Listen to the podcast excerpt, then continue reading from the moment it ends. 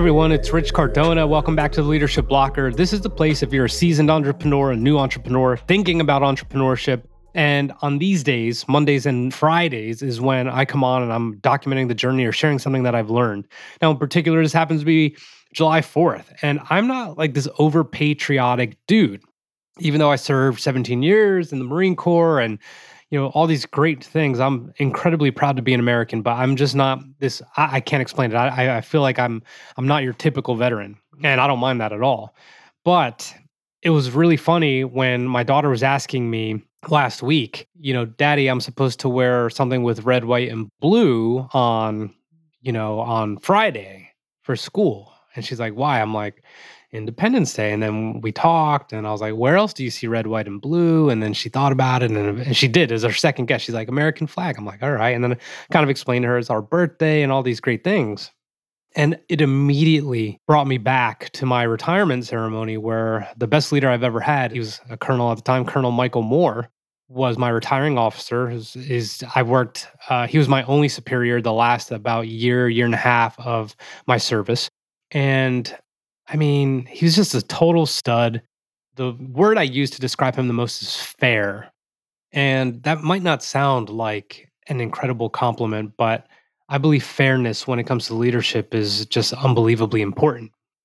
Well, the reason I'm mentioning him is he was the retiring officer for me and he gave a speech. And obviously, we had to have a little interview uh, exit interview, so to speak. And he asked about my past, and I told him I was a first generation American and and all these things. And and here's what he said.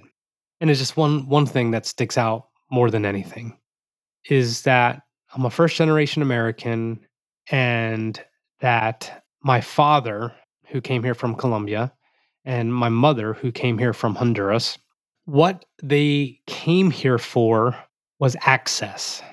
And I will never forget that. It's access to education, access to prosperity, access to land, access to diversity, access to whatever the fuck you want. And I think we lose sight of that sometimes. And look, this is not a political podcast or opinion or anything of that nature. But I am the first person in my family to serve in the Marine Corps. Now I think I have two cousins in the Marines, one in the Air Force, and the two in the Marines are fucking studs. Like, holy shit, they're studs. One's in MARSOC, which is the Marine Corps Special Operations. So, look, the reason I even joined the Marine Corps is because I knew that my parents probably couldn't afford to send me to college. I would have gone to the same community college a lot of the shitbags around me were going to anyway and I was drinking and smoking all the time, like smoking weed. I mean, it was I was just like out of control. So as a junior, late in my junior year, I decided to, go join the delayed entry program to join the Marine Corps, and that was I. I always kind of say this was my first self aware moment. I just knew I, I had no place going to a college campus. I needed to get some discipline. But here's the thing: here in the states, I knew what that gave me access to it not only gave me access to serve, but it also gave me access to capital, so to speak, in terms of the GI Bill that could help me get my education that I was going to need at some point. Now, I also got my MBA. Uh, I started it a year, a year before I retired, and then after I was retired from the Marine Corps, I spent another year getting it. I got my MBA. And what did that give me access to? That gave me access to certain jobs. Now, look, I've also said that I wish I didn't have that MBA because I don't need it for what I'm doing. And I also, you know, it also got me to a, a job and a place that I absolutely freaking hated. But it all led me to entrepreneurship. So that whole chain of events still proves to you that there's access. There's access to ideas, there's access to education, there's access to jobs, and there's access to free yourself of whatever it is you don't want to be dealing with. And I think a lot of the people I look up to, a lot of the people I like to commiserate with, a lot of the people I like to keep in my ecosystem and the people that like to keep me in their ecosystem, we realize that virtually any problem can be overcome. Virtually any situation can be not escaped, but changed you are in full control of your life. in one way or another. And that is why we live here in the United States, because we want access. And for as unfair or as victimized as some of us may think we are or feel, what I've learned more than anything being here on earth for 40 years is that everything is my fucking fault. Everything that doesn't go my way is my fault. And this is not some extreme ownership shit. Okay, this is simply about making up your mind. I mean, and obviously, you know, I just had Gary Vee on last week, but he's one of these guys that says it best.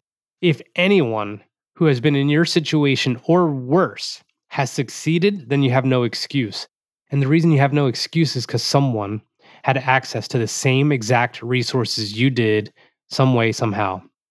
You are not unique. You are not special.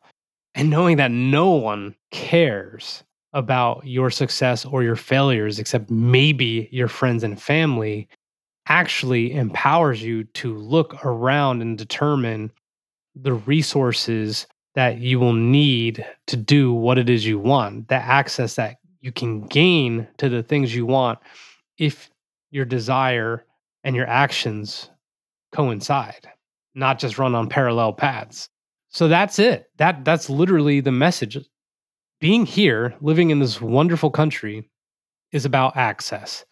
And 9 times out of 10 just everything I've ever tried to blame anyone for and a lot of the people that I know very well who've had hard times, all of it was avoidable. And it was just our own fucking fault. And we just hate to own it. But what we actually want and what I have learned from being around entrepreneurs is that the sky is truly the fucking limit.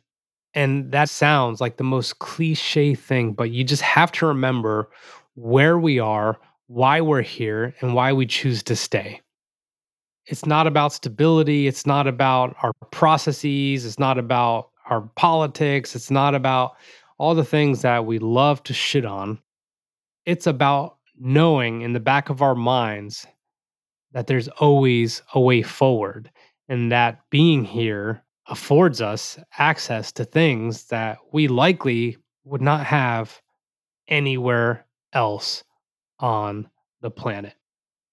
And knowing that the possibility exists is why we don't turn our backs on the country and why we shouldn't turn our backs on the country.